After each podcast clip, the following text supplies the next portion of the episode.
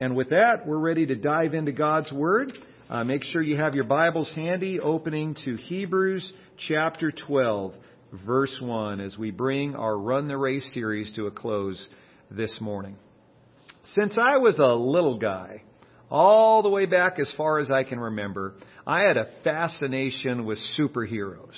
From a very young age, I liked superheroes. The first superhero I remember really adoring was this little fella here. You recognize him? Some of you will. Mighty Mouse. And he would sing that song, "Here I Come to Save the Day." And he would be that little superhero who'd save the little mouse heroine or do whatever was needed to save the day. And so I liked Mighty Mouse, but as I got into elementary school, I outgrew Mighty Mouse. So I began to take an interest in another superhero, the most powerful man in the universe, they would say, good old He-Man, riding Battle Cat in this picture. You remember He-Man? I loved He-Man when I was in elementary school. And somewhere around that time, I don't remember exactly when, I began to really like another superhero, a different kind of superhero. His name was Steve Austin, otherwise known as the $6 Million Man. Do you remember him? The TV show began with one of the greatest title sequences of all time. It shows Steve Austin flying an experimental aircraft, and something goes terribly wrong and his plane crashes, and then it cuts to the next scene, which is an operating room, and Steve Austin is on the table, and then the narration begins. Steve Austin, astronaut, a man barely alive. Gentlemen, we can rebuild him. We have the technology. We have the capability to make the world's first bionic man. Steve Austin will be that man. Better than he was before. Better, stronger, faster. And then as Steve Austin leaves the operating room $6 million later, we learn that he's got two bionic legs that allow him to run 60 miles an hour. He's got this bionic eye, which gives him telescopic vision to see things in the distance so that no other human being could see. And he's got a bionic right arm, which makes him the strongest man in the world. In fact, Steve Austin is so strong, in one episode, he actually wrestles Bigfoot. One of the cheesier episodes, but you know what? I have to admit, it was a corny show. But in all honesty, those words inspired me for a long time. And in fact, they still inspire me today. Steve Austin, better than he was before. Better, stronger, faster. We're going to talk about those three words a lot today, because this month we've been focusing in on running this race that Jesus has given us with perseverance. With perseverance. Jesus has called us to run a great race, not just as individuals, but together. And so we've been focused on Hebrews 12, 1 through 3, where God urges us to run our Jesus race with everything we've got. No matter how poorly you've started your race, Jesus is calling us to run hard and to finish strong. Jesus ran his race and finished his race strong for you. And he expects you to run your race strong and to finish strong for him. As you probably know, Jesus loves us, but he loves us too much to leave us the way that we are. Jesus refuses to leave us spiritually fat and lazy, so he is patiently and powerfully working in our lives to make us better than we were before. Better, stronger, and faster. As we learned last Sunday, none of us is running this Jesus race alone. It is a team race. We are running this race together. So Jesus is making us as a church, better than we were before. He's making us together as a body of Impact Christian Church, better, stronger, and faster. Today's message I'm calling Run the Race, Part 5. Here we are again in Hebrews chapter 12, starting in verse 1. Hopefully you've already gotten there in your Bibles. Hebrews 12, beginning in verse 1.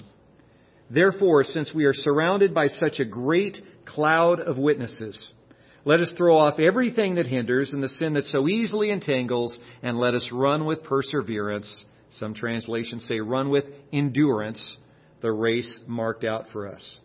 Let us fix our eyes on Jesus, the author and perfecter of our faith, who for the joy set before him endured the cross, scorning its shame, and sat down at the right hand of the throne of God. Consider him who endured such opposition from sinful men, so that you will not grow weary and lose heart. May God bless us as we study and apply his word to our lives today. Well, this month we have been drawing inspiration from athletes and from heroes of our faith who have persevered. Let's start with those athletes. At the beginning of the month, I shared with you the story of Christian Blumenfeld, a triathlete from Norway. And there's a picture of him crossing the finish line in the 2021 Tokyo Olympic Games. He looked like he was going to drop dead on that final lap of this race. But he crossed the finish line in first place, and it wasn't until after he crossed that finish line that he collapsed from exhaustion. But he had finished the race, and he finished in first. Then the next week, we looked at good old Derek Redmond from the 1992 Barcelona Games. Remember, Derek was the one that was possibly a favorite to win the 200-meter run. But in the semi-final race, about halfway down the track, he tore his hamstring. He was experiencing the greatest pain of his life, but he stood back up and he hobbled toward the finish line as best as he could with his dad at his side. Derek Redmond persevered and finished the race. Then we took a look at this wonderful swimmer by the name of Tatjana Schoenmaker. Tatjana Schoenmaker from South Africa was a favorite to win gold in the 200-meter breaststroke. Remember, she's a committed follower of Christ. And before she flew to Tokyo, she had made the commitment that she was going to do her very best for God to bring him honor and glory. And not only did Tatjana win gold, that look of surprise on her face, you may remember, was because she looked at the scoreboard and realized that she had broken the world record, becoming the only woman in history to have ever swam that 200-meter breaststroke in under 2 minutes and 19 seconds. And then last week we looked at Cliff Young, a 61-year-old poor potato farmer and sheep herder from Australia who showed up in 1983 at the hardest, most grueling ultra-marathon on the planet at the time, a 543-mile foot race across Australia. He showed up and competed in his rain boots against 150 of the most elite runners on the planet. And not only did Cliff Young win, he beat the second-place runner by almost 10 hours. He finished the race in first, and he kept the faith through it all. We've drawn inspiration from these athletes that did so well, and as inspirational as they have been, they haven't been even as inspirational as who we've read about in Hebrews chapter 11. Those faith heroes are even more inspirational than Cliff Young or Tatjana Schoenmaker or Christian Blumenfeld or Derek Redmond. Those heroes of the faith, we talked about many of them. There are about 20 listed by name there in Hebrews 11. And we touched briefly on Noah and Abraham and Rahab and David and Joseph and Gideon and Jephthah.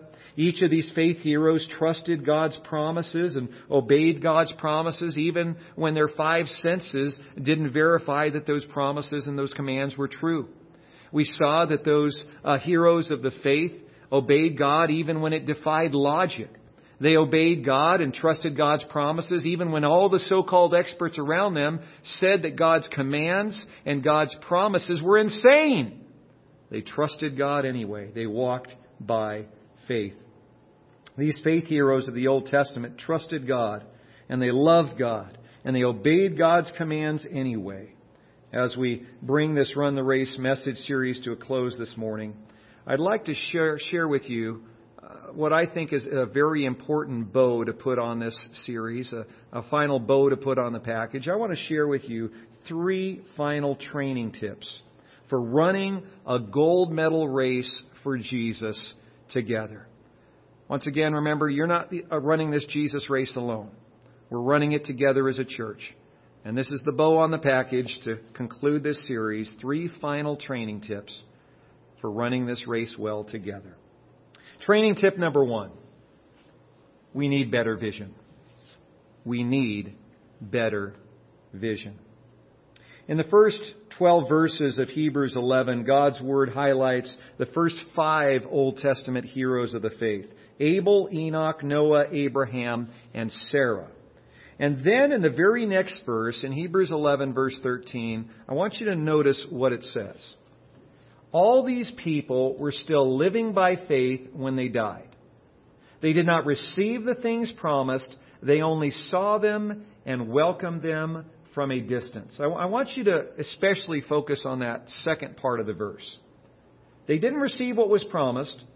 They only saw them and welcomed them from a distance. So think about this verse for a moment. It's saying that God made certain promises to Abel and to Noah and to Abraham that God didn't get fulfilled in their lifetimes. These men and women all died before some of God's promises to them were fulfilled. But to their dying day, they held on to faith anyway. They trusted that even though they couldn't see God's promises fulfilled in their own lifetime, they trusted that they would be fulfilled just the same. How was this possible? Well, it was possible because they had much better vision than most of us have. Well, what do I mean by that? Well, these men and women of God had the ability to see things in the distance that most people cannot see. Things that can only be seen through the eyes of faith. They could see what was way down the road, hope and deliverance and fulfilled promises, things that nobody else around them noticed or could see. So since they could see what was coming down the pike, they walked by faith even when what was down the road didn't actually come their way in their own lifetime. It certainly would have been nice if those promises had been fulfilled during their lifetimes, but when they weren't, it didn't matter because they could see them coming anyway. They knew they were coming. Ultimately, it didn't affect their faith at all if those promises weren't fulfilled in their own lifetimes because they could see it coming. That makes sense, doesn't it? I like how Warren Wiersbe puts it. He says, faith enables us to see what others cannot see. As a result, faith enables us to do what others cannot do. People laughed at these great men and women when they stepped out by faith, but God was with them and enabled them to succeed to His glory. Oswald Chambers put it perfectly. Faith enables the believing soul to treat the future as present and the invisible as seen. It's pretty good, isn't it? Let these words sink deeply into your mind and heart. What he says here, faith enables us to see what others cannot see. As a result, faith enables us to do what others cannot do. Let those words sink in for a moment. Faith enables us to see what others can't see, and in turn to be able to do what others can't do. Let's spend a few moments focused on the first part of this quote. Faith enables us to see what others can't see. Now, I didn't give you any warning, but right now I'm going to give you a pop quiz. You ready? Giving you a bit of a pop quiz. It's actually a pop quiz eye exam. We're going to do a church eye exam to see how our vision is. Okay? We as a church have a number of challenges we're dealing with right now. I'm going to highlight 3 of these. We'll talk about these a little bit more this evening at the vision event. But I want to quickly look at 3 challenges that our church is facing and the difference that it makes based on your vision, how you perceive these challenges. Okay? So challenge number one. We don't have a youth director to lead our ministry to our teens. That's a challenge we as a church are dealing with right now. We don't have a youth director right now. As you know, Patrick, our youth director, moved to Honolulu a couple months ago. We've been looking all summer, but we don't have one yet. We don't have a youth director. Over the past few months, the elders and I have been praying. We've been looking. We've put the feelers out. And as of yet, we don't have our new youth director. And so, how are we going to view this unmet need? Well, if we're not viewing this unmet need through the eyes of faith, we'll probably respond like this. Oh no, we don't have a youth director. We're flushing our youth ministry down the toilet. Our youth ministry is doomed. But if we look at this through the eyes of faith, we'll respond more like this. Well, you know what? Our youth group will not fall apart. We don't have a youth director right now, but soon we will. Soon we will. In faith, we can see it because the Bible promises us this. My God will supply all your needs according to His glorious riches in Christ Jesus. And so, is God oblivious to our need that we need a youth director? No. And so in faith, we trust this promise and we know God's going to bring him, even though we can't see him with our own two eyes right now. Amen? So we believe God's going to do it. We don't know if our next youth director will have brown hair or blonde hair or no hair. We don't know if our next youth director is going to be tall or short or somewhere in between. We don't know if he's going to be white, Hispanic, black, or a combination of all three. We don't know the details of our next youth director, but through the eyes of faith, we can see Him coming, can't we? Amen? Through the eyes of faith, we can see Him coming. Parents, I want to encourage you to share this with your kids and teenagers if they're still living at home with you. I want to encourage you to share this with your kids and be honest with them. Be open with them. Hey, we've been looking for a youth director at our church, and we've been praying for a youth director, and God hasn't brought him yet. But you know what? As a family, we're going to start praying together that God would bless our church with a great new youth director. And you know what? We don't know what he's going to look like, but God's going to bring him, and we believe He's going to bring him soon, because we serve a God who hears and answers prayer. Kids, you wait and see. As you pray, God will answer that prayer. Would you do that for me? Teach your kids how to pray in faith and trust in God, and see the goodness of God come in answer to that prayer of faith. Amen?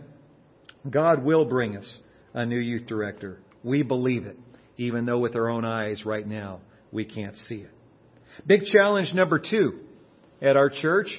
We need more musicians for our worship team. I've been sharing this with you for a month or two now. We need more musicians. Our bench is pretty shallow right now. We don't have a lot of guitarists or bass guitarists or drummers, especially after this Sunday, because this week one of our most faithful musicians, Sophia, is going to be moving away to college. And so we're so happy for her, but that's going to leave our bench a little more shallow than it has been. And so we've been praying and we've been looking for new musicians. And as of yet, God hasn't provided new permanent musicians for us. He's provided some pinch hitters, but not some permanent ones. And so we've been asking for God to answer this prayer. As of yet, He hasn't given us any permanent new musicians. And so how are we going to respond to this? Well, if we're short-sighted, if we're not looking at this through faith, we might say, oh no, what are we going to do? We can't have worship without a guitar. Well, if we have faith, and we see down the road that God is a God who hears and answers prayer, we'll respond more like this. One way or another, today, next week, and the week after that, God will be worshipped at Impact Christian Church. Amen? God will be worshipped. We know it in faith. We see it in faith. God will be worshipped at our church. Jesus tells us in Matthew chapter 6 in the Sermon on the Mount, do not worry, saying, what shall we eat or what shall we wear or who's going to play the guitar? No, He didn't say that part. For the pagans run after all these things, and your heavenly Father knows that you need them, but seek first His kingdom and His righteousness. And how many things? All these things shall be added unto you. Amen? They'll be added. We know that God can provide instrumentalists for us right now, if He so chooses, right? But if He doesn't, we are still going to trust in God just the same. God does not need to answer this prayer immediately to show that we have faith. Sometimes it's harder to hold on to faith when God's answer is delayed. Amen? God doesn't need to answer this prayer immediately for us to have faith. We see through the eyes of faith and welcome those new instrumentalists from a distance. Amen? Challenge number 3 that we're facing as a church. After finally moving to a great location 2 years ago, remember we moved over to the Ralph Baker School, great little location in a neighborhood in Victorville. Now our church is back in the ghost town. Oh no! How are we going to respond? If we're short-sighted, if we don't have the eyes of faith, we'll say, oh no, we're back in the ghost town. We're in a neighborhood, but it's uninhabited. It is a ghost town around here. No one lives within at least 3 to 5 miles of our location. And so every church that's a legitimate church owns its own building, and we don't own a building. And every church that's a successful church is in a decent location, and we're in a lousy location. I've had some people tell us it's the worst location for a church they've ever seen. And so without the eyes of faith, we might say we're doomed. But with the eyes of faith, what do we see? Through the eyes of faith, we see that God has been up to something all along. Did we expect that 6 months after moving into that school, we'd be kicked out and have to go back to our old facility? No, we didn't expect that. But let me tell you something about this facility in the ghost town. During COVID, we've been able to separate chairs and be at a much safer spacing than most churches around us. We've been able to do services outside with shade. A lot of churches weren't able to do that. We've been able to do services inside with lots of room. And do you know, we lease our building from Vermont Christian School. Do you know how much we pay for our lease at our George Boulevard building? Are you sitting down? $1 a year. $1 a year. Now tell me that's not God. Tell me that God isn't working all things together for good. He is. He's at work in our situation. And through the eyes of faith, even though we've had some curveballs we haven't expected, we believe that at some point God is going to move us to a more central location. We believe at some point God will probably give us a building of our own, a beautiful building in a great location surrounded by people who need to be reached with the gospel of Jesus Christ. Through the eyes of faith, we believe it. We believe it. Amen? God is at work for the good. In the meantime, we must trust God and be faithful to God right here where He has put us here and now. Think about it. Why would God entrust our church with a great central location if we can't be proven faithful in a bad location? He probably won't, right? So we need to be faithful to God and trust God right where He's placed us now. We know that God can provide a centrally located church building for us. And if He chooses to do that within the next week or the next month, praise God. We're excited. But if He doesn't, and His answer tarries a bit, that will not affect our faith in God. We're going to trust Him regardless. In faith, we see our church in a more central location, and we welcome it from a distance, even if we move there after I'm pushing up daisies. We believe it in faith. And just like those Old Testament heroes of the faith, we take hold of it and trust God, even though no one around us is able to see it. Faith enables us to see what others can't see. Christians, our faith gives us bionic vision. It gives us telescopic vision. Our faith allows us to see God's answered prayers before those prayers are actually answered. Faith allows us to see God's fulfilled promises even before those promises are fulfilled. Faith allows us to move ahead knowing that God is doing certain things down the road, even if I don't personally experience those during my lifetime with my own 5 senses. In faith, we can see the light at the end of the tunnel. We can see that our pain and suffering will end. We can see that our labors for the Lord will be rewarded. We can see the finish line. Therefore, in faith, we fix our eyes on Jesus, the author and perfecter of our faith. So don't lose heart, church. Don't lose heart. We need better vision. Well, training tip number 2. Training tip number 1, we need better vision. Tip number 2, we need stronger endurance. We need stronger endurance. Remember Wiersbe's words, faith enables us to see what others cannot see, and then allows as a result our faith to do what others cannot do. Faith enables us to see what others cannot see. As a result, faith enables us to do what others cannot do. Don't forget that one of the keys to running a gold medal race for Jesus is to draw inspiration from other runners. in Hebrews chapter 11, it's filled with example after example after example of heroes of our faith who pressed on and persevered through enormous obstacles and trials. And we draw inspiration from them. Amen? Because they held on to faith no matter what came down the pike. Take another look with me at Hebrews 11, starting in verse 32. I think this is just such an inspirational stretch of Hebrews chapter 11. Look again with me, starting in verse 32. By faith, the prostitute... Oh, that was verse 31. Skip into 32. And what more shall I say?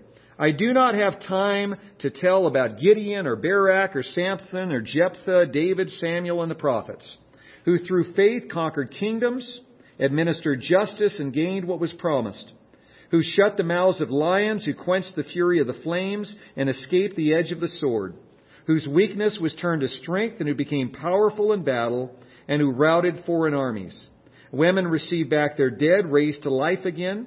Others were tortured and refused to be released so that they might gain a better resurrection. Some faced jeers and flogging, while still others were chained and put in prison.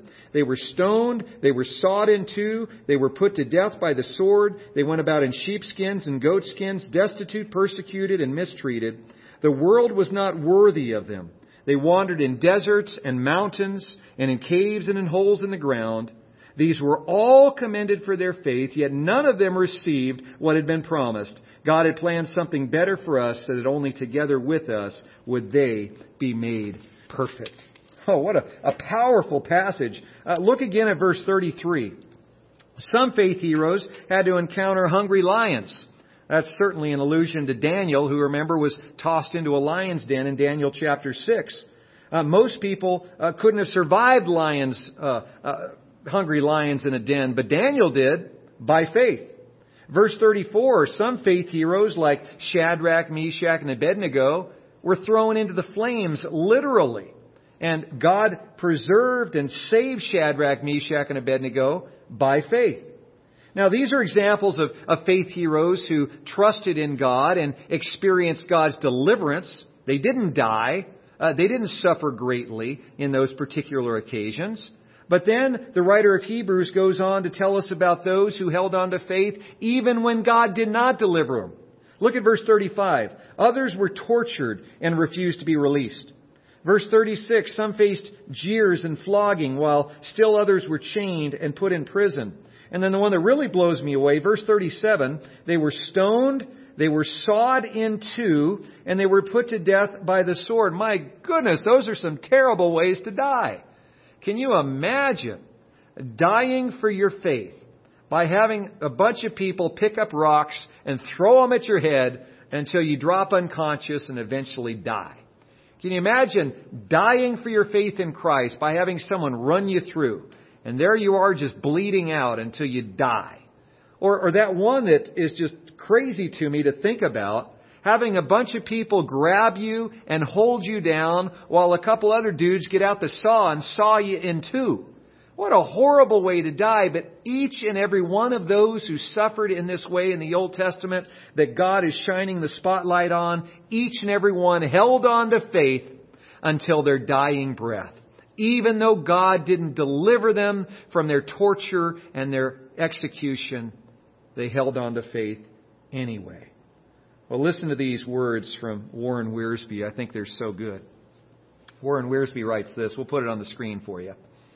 The writer of Hebrews, in these three verses, 36 through 38, recorded the fact that many unknown men and women of faith were not delivered from difficult circumstances, yet God honored their faith. In fact, it takes more faith to endure than it does to escape. That's certainly true, isn't it? We should trust God and obey Him, even if He does not deliver us. And then Warren Wiersbe calls our attention to what Shadrach, Meshach, and Abednego had said in Daniel chapter 3, verses 16 through 18. They said, "O Nebuchadnezzar, our God is strong enough to deliver us from the flames. But even if He doesn't, we want you to know, O King, we will not bow our knee to your idol that you've made, because we only serve the one true God." They believed that God would deliver them. But they said, even if He chooses not to, we're going to trust in Him just the same to our dying breath. Wow! The faith of these Old Testament heroes is so inspiring. It's easy to persevere in faith for a few minutes when God answers our prayers quickly, but it's hard to hold on to faith when God's answers to prayer come slowly or not at all.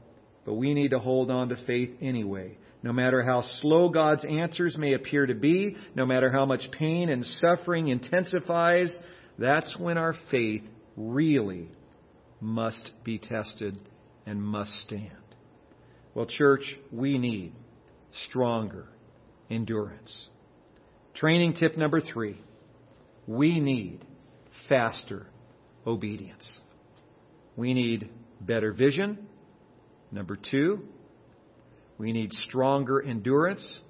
And number 3, we need faster obedience. We've been talking a lot this month about faith and obedience going hand in hand. The fact is, if we don't obey God, we really don't trust God. If we don't obey Christ, we really don't trust Christ. So if we as a church really trust Christ, we will obey Him.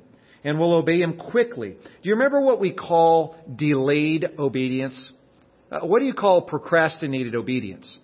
Delayed obedience or procrastinated obedience is disobedience. That's what we call it. God doesn't call us to obey when we get around to it. God doesn't call us to obey sometime when we feel like it down the road. He calls us to obey quickly, doesn't He? Now, if you kind of drag your feet and eventually get around to obeying, that's certainly better than just permanently disobeying. But God has called us as Christ followers to obey quickly, to obey quickly. And so when God comes to us and says, give, we need to give without hesitation. If God comes to us and says, go, we need to go. If He says, do this, we need to immediately do this. If He says, do that, we need to immediately do that. In order to run this gold medal race for Jesus, we have to obey God quickly. We don't have time for disobedience and sin. Our time is short and the stakes are too high, so we must fix our eyes on Jesus and obey Him on time, every time. Christ has called us as a church to be better than we were before. Better, stronger, and faster. Amen? He's called us to have better vision. He's called us to have stronger endurance. And He's called us to have faster obedience as individuals and together as a church family. And if there's any doubt in your mind that this is what God's Word is calling us to do, I want you to look one last time at these glorious verses in Hebrews 12 that we've been looking at all month long. Look at them again. Therefore, since we are surrounded by such a great cloud of witnesses, let us throw off everything that hinders and the sin that so easily entangles. You see it? That's faster obedience. And let us run with endurance the race marked out for us. Goes on to say, let us fix our eyes on Jesus. We'll get that up here for you because I want you to see it. Let us fix our eyes on Jesus, the author and perfecter of our faith. That's better vision. You see it? Fix your eyes on Jesus. For the joy set before Him, Jesus endured the cross, scorning its shame. That's Him setting the example of stronger obedience, stronger endurance, I should say. And He sat down at the right hand of the throne of God. We've been looking at these verses all month long. And right there in front of us, God's little message has been there all along. He has called us to have better vision. Just like Jesus, we look ahead to the finish line. He's called us to have stronger endurance, to press on. Just like those heroes of the faith in Hebrews 11 that pressed on through amazing obstacles and difficulties and pain and suffering. And then most of all, to endure like Jesus, who endured more than anyone else who's ever lived. And then finally, we obey quickly. We're faster in our obedience. We obey quickly. So there you have it. The greatest superhero of all time, Jesus Christ. Better, stronger, faster. And together as a church, we are running in His footsteps. Let's pray. Lord Jesus, we thank You for being the author and perfecter of our faith.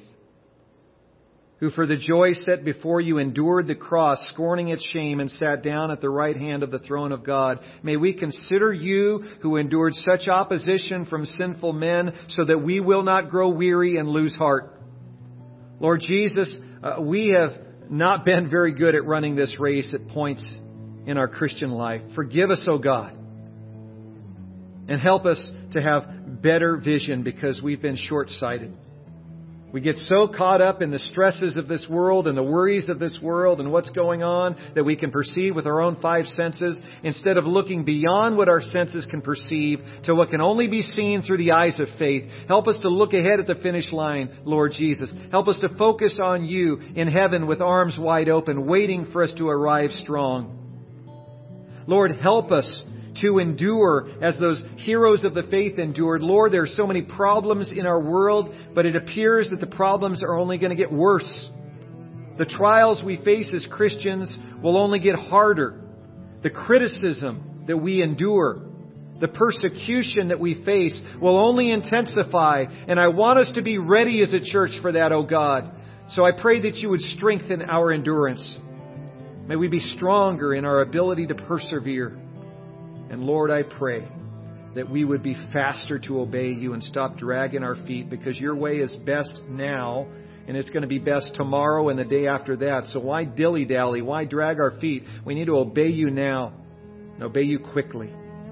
Help us to walk in obedience to your commands every day. Help us to do this as individuals. Help us to do this as a church. And as we face challenges and difficulties, I pray that you would find us better than we were before. Better, stronger, and faster. All for the glory of God. In Jesus' name, amen. Amen. Wow, God is good and God is faithful. If you've never put your life in His hands, if you've never put Jesus Christ in the driver's seat of your life, I urge you to do that today. We call this Decision Sunday for a reason. It's an opportunity for you to make a decision. Don't just think this is for some other guy watching the broadcast or some other lady watching the broadcast. This is for you. It's a time of decision for you. If you need to rededicate your life to Christ because you've been backsliding or you've been sitting on the grass in this race instead of getting up and running it, you need to rededicate your life to Christ today. Reach out to one of our prayer counselors. If you need prayer because you're facing some obstacles or some suffering or some pain, whatever it might be that's slowing you down and hindering you in this race, reach out to one of our prayer counselors. We'd love to pray with you. Or if you're maybe watching this for the first time and you've never made a decision for Christ, I want to share with you the ABCs of getting right with God. A, admit that you are a sinner and that you need a Savior, Jesus Christ. B, believe that Jesus died on the cross for your sins so that you could be forgiven. Take hold of Jesus by faith. And C, choose to begin following Jesus Christ, to begin putting Him in the driver's seat of your life from this point forward until He calls you home to heaven. It's not an easy decision to make, but it's not complicated either. Admit that you're a sinner. Believe that Jesus died for you and that you need Him, and choose to follow Him beginning today. Put Him in the driver's seat of your life. And let's run this race together. You're not running it alone. Let's lock arms and run this race better than ever before. Oh, only God has the ability to make little old me better than I was before. Better, stronger, faster. And He can do the same for you. You reach out to one of our prayer counselors right now if you need prayer or have a decision to make for Christ. And let me know as well. I'd love to hear about it. Well, this brings our service to a close, unless you're going to stick around and join us for communion. I want to thank you for joining us today. I want to encourage you as we go into this new month of September to run that Christian race with everything you've got. Our days are numbered. The stakes are high. So let's not piddle around. Let's give Jesus Christ everything we've got. Amen? Amen. Hope to see you tonight at the Vision event at 6 p.m. God bless you.